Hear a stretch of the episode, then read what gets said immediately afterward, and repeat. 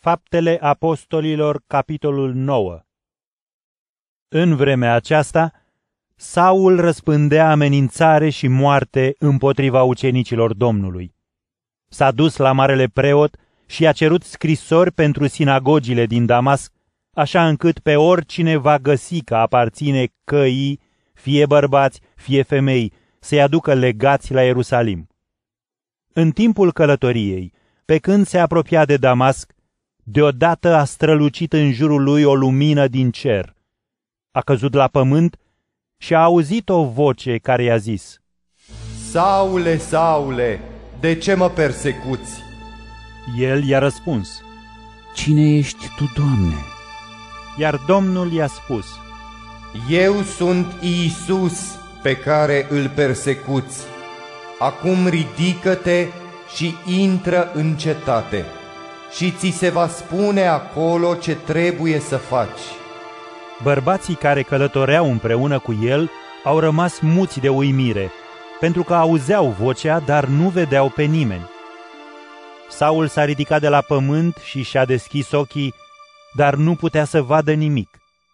Atunci, ducându-l de mână, au mers cu el până în Damasc. Timp de trei zile n-a văzut, n-a mâncat, nici n-a băut nimic. În Damasc era un credincios pe nume Anania și Domnul i-a vorbit într-o viziune. Anania! Iar el i-a răspuns. Iată-mă, Doamne! Domnul i-a spus. Ridică-te și mergi pe strada numită dreaptă și caută în casa lui Iuda pe Saul din Tars. Iată, el se roagă și într-o viziune a văzut pe cineva numit Anania, care a intrat și și-a pus mâinile peste el ca să vadă din nou. Anania a răspuns. Doamne, am auzit de la mulți despre omul acesta, cât rău le-a făcut sfinților din Ierusalim. Și aici are putere de la mari preoți să îi lege pe toți cei care cheamă numele Tău.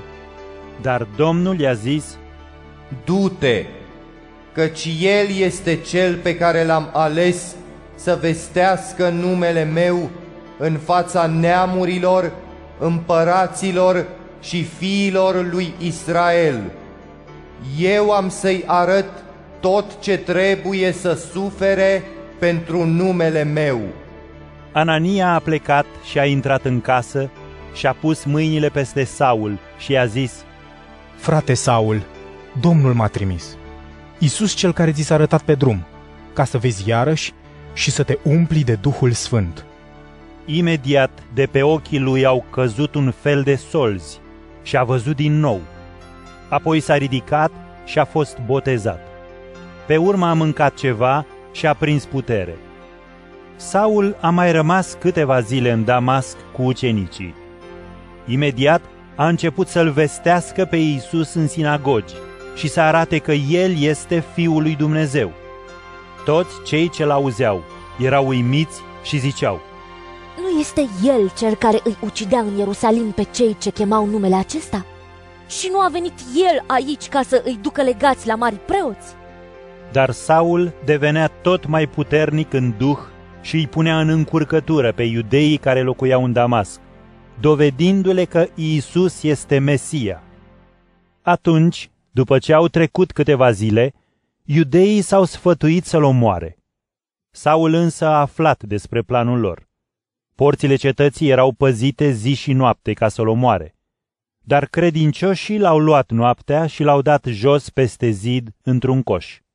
Când a ajuns în Ierusalim, Saul a încercat să se apropie de ucenicii Domnului, dar toți se temeau și nu-l credeau că a devenit și el ucenic.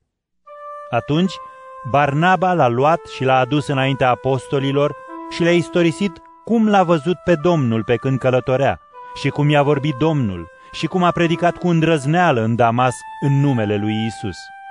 Și a început să meargă împreună cu ei în Ierusalim și în afara Ierusalimului, predicând cu îndrăzneală în numele Domnului. Vorbea și îi înfrunta pe iudeii eleniști, iar ei încercau să-l omoare. Când au aflat frații lucrul acesta, L-au adus în cezarea și l-au trimis la Tars.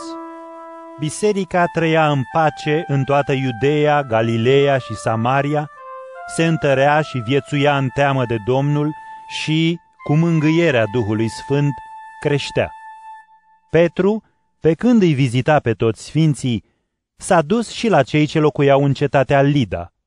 Acolo a găsit un om numit Enea, care era paralizat la pat de opt ani.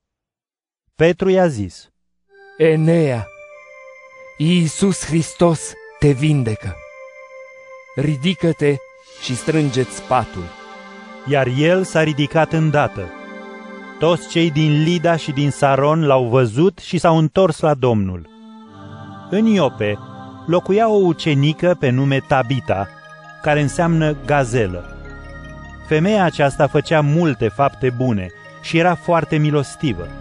Tocmai în vremea aceea s-a îmbolnăvit și a murit. Atunci, oamenii au spălat-o și au pus-o în camera de sus. Lida este aproape de Iope, iar când ucenicii au auzit că Petru era acolo, au trimis doi bărbați să-l roage, Vino repede la noi! Petru s-a ridicat și a plecat cu ei. Când a ajuns, l-au condus în camera de sus și toate văduvele l-au înconjurat plângând și arătându-i cămășile și hainele pe care le țesea Tabita împreună cu ele când trăia. El i-a scos pe toți afară și a îngenunchiat. S-a rugat, s-a întors spre trupul ei și a zis, Tabita, ridică-te! Iar ea și-a deschis ochii și, văzându-l pe Petru, s-a ridicat în capul oaselor. El i-a dat mâna, a ridicat-o în picioare și a chemat pe toți sfinții și pe văduve și le-a dat-o înapoi vie. Vestea s-a răspândit pretutindeni în Iope și mulți au crezut în Domnul.